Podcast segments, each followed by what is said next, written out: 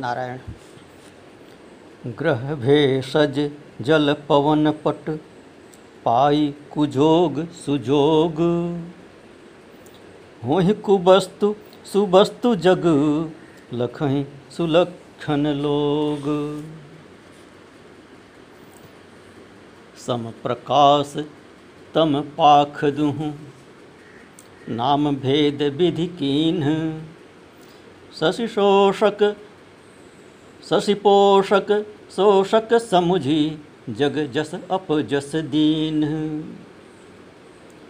जड़ चेतन जग जीव जत, सकल राम मय जानी। बंदों सबके पद कमल, सदा ज़ोर जुग पानी। देव दनुज नर नाग खग, प्रेत पितर गंधर्व। बंदों किन्नर रजनिचर कृपा करहु अब सर्व।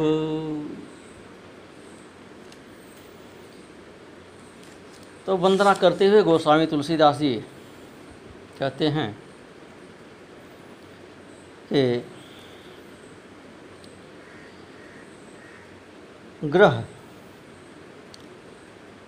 औषधि, जल वायु और वस्त्र। उदाहरण के रूप में ये कुछ चीज़ें गिनाए कि यह सब के सब कुयोग और सुयोग पाकर बुले, बुरे और भले हो जाते हैं।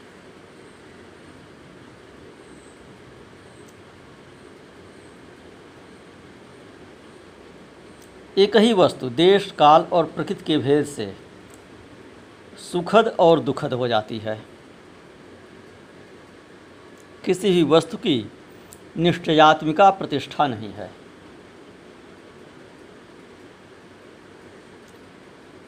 कुसंग और सत्संग की चर्चा चल रही उसी क्रम में सब बात कर रहे हैं कि व्यक्ति का जैसा संग होता है, वैसे संस्कार उस पर पड़ जाते हैं, वैसा उसका स्वभाव बन जाता है। भला बुरा वह संगति के कारण हो जाता है। तो ग्रह कहते हैं, पहले ऊपर कह चुके हैं। धूल का उदाहरण दिए।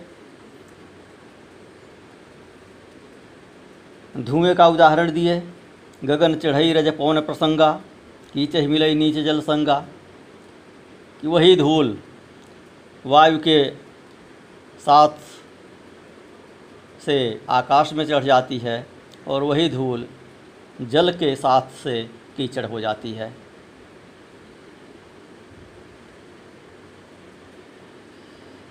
तो उसी प्रकार आगे और उदाहरण दे रहे हैं कि ग्रह भेषज जल पवन पट पाई कुजोग सुजोग और अधिक स्पष्ट कर रहे हैं उन्हीं चीज़ों को।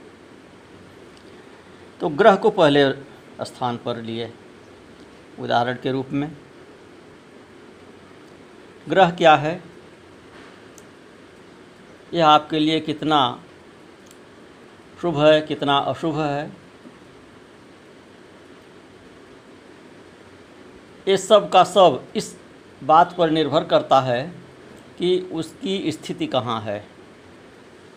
कौन ग्रह कहाँ पर बैठा हुआ है? किस खाने में बैठा हुआ है? किस भाव में बैठा हुआ है? किसको देख रहा है?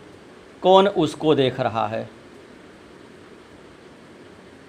किसके साथ बैठा हुआ है? इसी पर निर्भर करता है। कि आप जनपत्री में उसका स्थान कहाँ पर है? उसी के अनुसार वह शुभ हो जाता है और वही ग्रह अशुभ स्थान पर बैठने के कारण अशुभ हो जाता है। अच्छे ग्रह भी गलत स्थान पर बैठ जाने पर अशुभ परिणाम देते हैं और बुरे ग्रह भी अच्छे स्थान पर बैठने के कारण अच्छे फल देते हैं, शुभ फल देते हैं। मास के दोनों पक्ष में प्रकाश और अंधकार बराबर रहता है। जितना प्रकाश शुक्ल पक्ष में होता है, उतना ही कृष्ण पक्ष में भी होता है।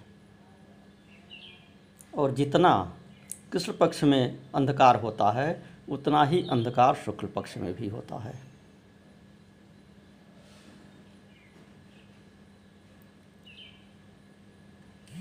थोड़ा सा केवल ध्यान देने की बात है।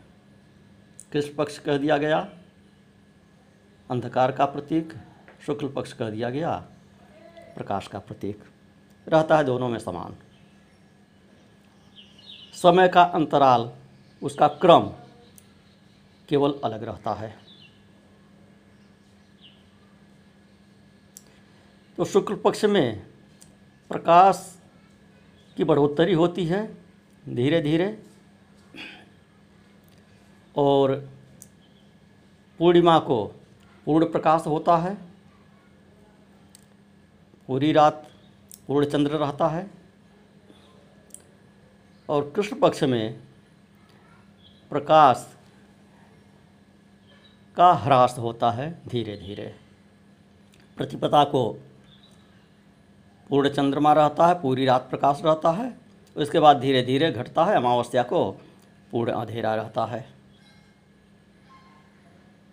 और शुक्ल पक्ष की प्रतिपदा को ही पूर्ण अंधेरा रहता है। तो कुल मिलाकर पूरे रात का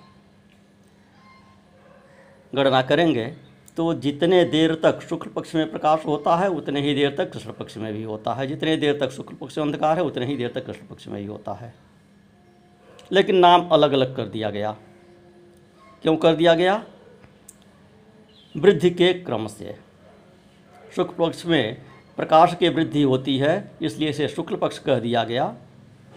और कृष्ण पक्ष में कालिमा की वृद्धि होती है, इसलिए उसे कृष्ण पक्ष कह दिया गया।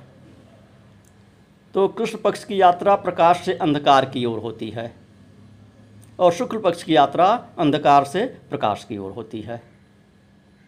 अंतर इतना है। दोनों में समान रूप से अंधकार प्रकाश मिलते हैं। क्रम उल्टा है केवल। तो नाम में विधाता ने भेद कर दिया, गोस्वामी तुलसीदास जी कहते हैं। सम प्रकाश, तम पाख दू, नाम भेद विधि कीन शशि पोषक, शोषक समुझ, जग जस अपजस दीन। एक को चंद्रमा का घटाने वाला, दूसरे को चंद्रमा को बढ़ाने वाला। समझकर संसार में एक को सुजस का और दूसरे को अपजस का प्रतीक बता दिया।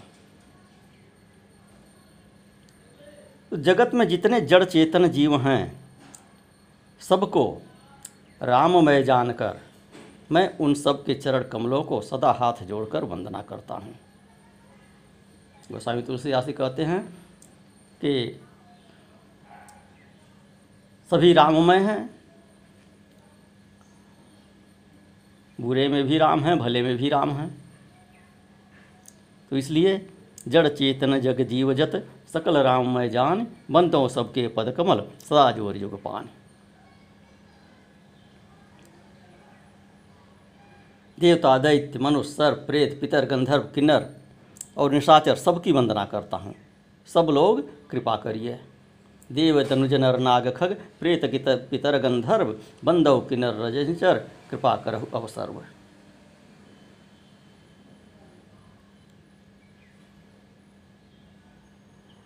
औषधि की बात बताए। संयोग से और अनुपात के अनुसार औषधि का प्रभाव बढ़ जाता है। चीनी सामान्य रूप से कफकारक है। उसी का घी, मधु और अदरक से संयोग हो जाए तो कफनाशक हो जाती है।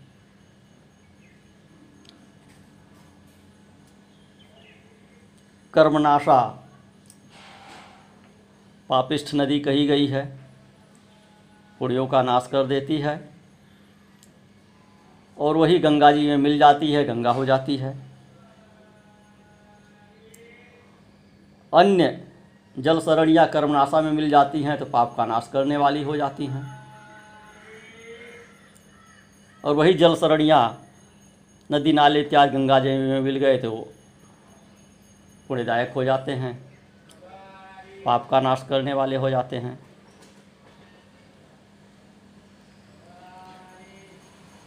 तो गंगा का जल पावन है, किंतु वही यदि मध्य के घड़े में शराब की बोतल में रख दिया जाए तो वह अपावन हो जाता है। कपड़ा यदि देवता को चढ़े तो पवित्र है, प्रसाद हो गया।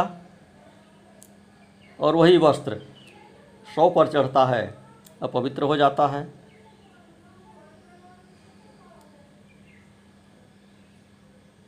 सूत का रंग, कपड़े का रंग, सामान्यतः श्वेत होगा। या जिस वस्तु से निर्माण किया गया होगा, उसके अनुसार थोड़ा अंतर करके होगा। लेकिन जैसे रंग का संयोग उस पर कराते हैं, वैसे रंग का वह हो जाता है। उसका उस पर पानी चढ़ जाता है। तो यह सब कुयोग और सुयोग सबके समझ में बात नहीं आती है। कुयोग सुयोग पाने से वस्तु, कुवस्तु और सुवस्तु हो जाती है। सत्संग और कुसंग के क्रम में यह सब कह रहे हैं। सत्संग का क्या प्रभाव होता है और दुस्संग का क्या प्रभाव होता है?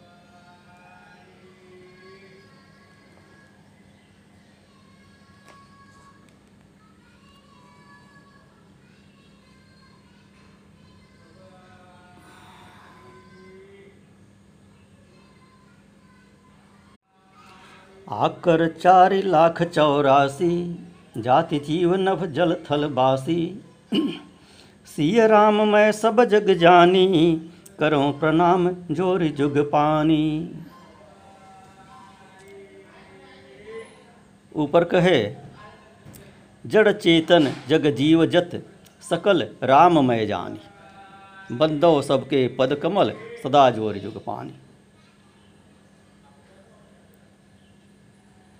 कि जड़ चेतन जितने जीव हैं सबको राम मैं जानकर, सबके चरण कमलों की वंदना करता हूँ, दोनों हाथ जोड़कर वंदना करता हूँ। फिर यहाँ कह रहे हैं सिय राम मैं सब जग जानी, करो प्रणाम जोरे गोपानी। ऊपर राम मैं कहे, यहाँ सिय राम मैं कह रहे हैं। कोई यह शंका न करे कि राम मैं कह रहे हैं, सीता जी को कहाँ छोड़ दिए? शक्ति को कहाँ छोड़िए? शक्ति की उपेक्षा तो नहीं कर रहे हैं। नहीं, ऐसा नहीं है। शिव और शक्ति एक ही हैं, राम और सीता एक ही हैं। तो इसलिए पुनः सिय राम मैं कह दे रहे हैं। चार खान, चौरासी लाख योन के जीव। धरती और आकाश में रहते हैं।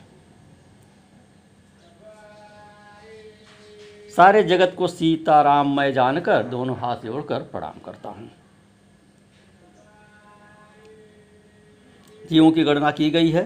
कुल चौरासी लाख योनियाँ बताई गई हैं।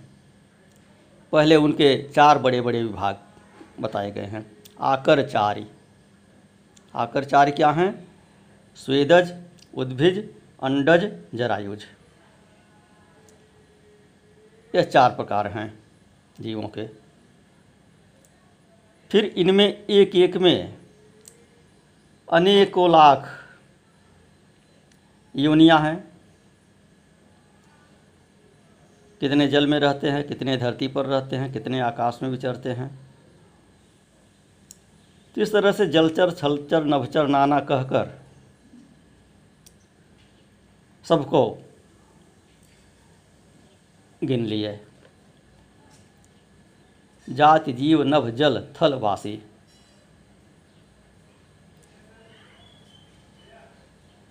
स्थावर तृण वृक्षिताद बीस लाख बताए गए हैं। जल के जीव नौ लाख बताए गए हैं। धरती को खोदकर उसके भीतर रहने वाले कछुआ इत्यादि ग्यारह लाख। आकाश में उड़ने वाले पक्षी दस लाख प्रकार के। चौपाए चौंतीस लाख। बंदर इत्यादि सहित बंदर को अलग कर दिए, बंदर को, बंदरों की चार लाख प्रजातियाँ बताई गई हैं। क्योंकि बंदर को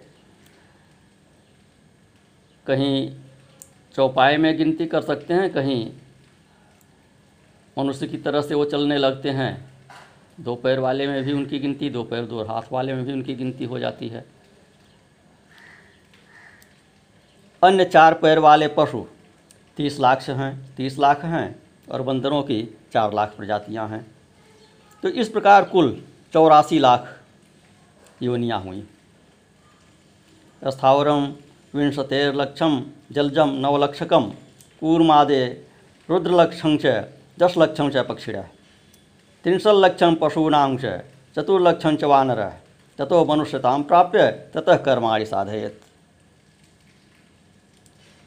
इन चौरासी लाख योनियों में भटकने के उपरांत मनुष्य का शरीर मिला है। यह समझ कर चलिए। तो इस मनुष्य शरीर का जो मुख्य उद्देश्य है, उसकी तरफ़ न चलकर शरीर का भोग करने में केवल, शरीर को केवल भोग का साधन बनाने में बिता दिए तो फिर इस चौरासी लाख का चक्कर लगाना पड़ेगा। और न जाने कितने चक्कर लगाने पड़ेंगे।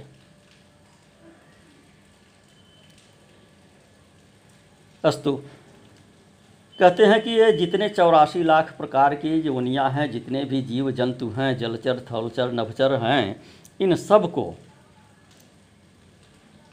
सीताराम मैं जानकर। मैं प्रणाम करता हूँ, दोनों हाथ जोड़कर प्रणाम करता हूँ। पहले राम मैं कहा था, सकल राम मैं जान। तो भगवती सीता को कोई पृथक न समझ ले, इसलिए तुरंत सीए राम मैं कह दिया यहाँ पर। तीन बार समष्टि वंदना से मनसा वाचा कर्मणा प्रणाम कहा।